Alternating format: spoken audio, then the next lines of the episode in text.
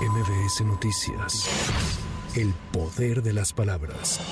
La Fiscalía Especial de Personas Desaparecidas de Jalisco confirmó que fueron localizados restos óseos y cuatro cráneos con huellas de calcinación en su totalidad sin poder determinar su identidad en un inmueble de la comunidad de La Troje en Lagos de Moreno. En el comunicado, la Fiscalía de Jalisco no hace referencia a que este hallazgo tenga relación con la desaparición de cinco jóvenes ocurrido el pasado 11 de agosto.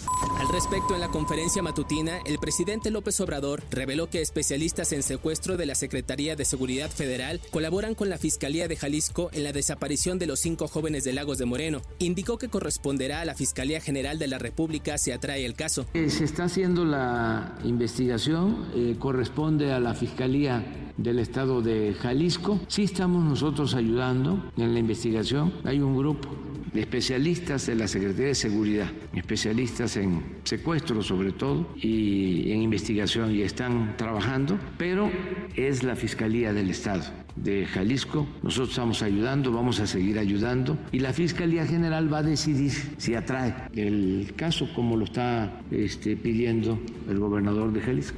Elementos de la Fiscalía Capitalina aprendieron a Daniel Alberto N., quien es señalado como responsable de privar de la vida a Ivonne García, reportada como desaparecida el 4 de agosto y cuyo cuerpo fue encontrado en un inmueble de Coyoacán. Ernestina Godoy, titular de la institución, detalló que también fue detenido Daniel N. por su presunta responsabilidad en los delitos de corrupción y pedrastia en agravio de una menor de edad que acudía al catecismo. El huracán Hillary categoría 1 se ubica a 500 kilómetros de las costas mexicanas y continúa su desplazamiento hacia el noroeste de la República, por lo que se esperan fuertes lluvias en estados del occidente y sur del país. Para MBS Noticias, Giro Montes de Oca. MBS Noticias. El poder de las palabras.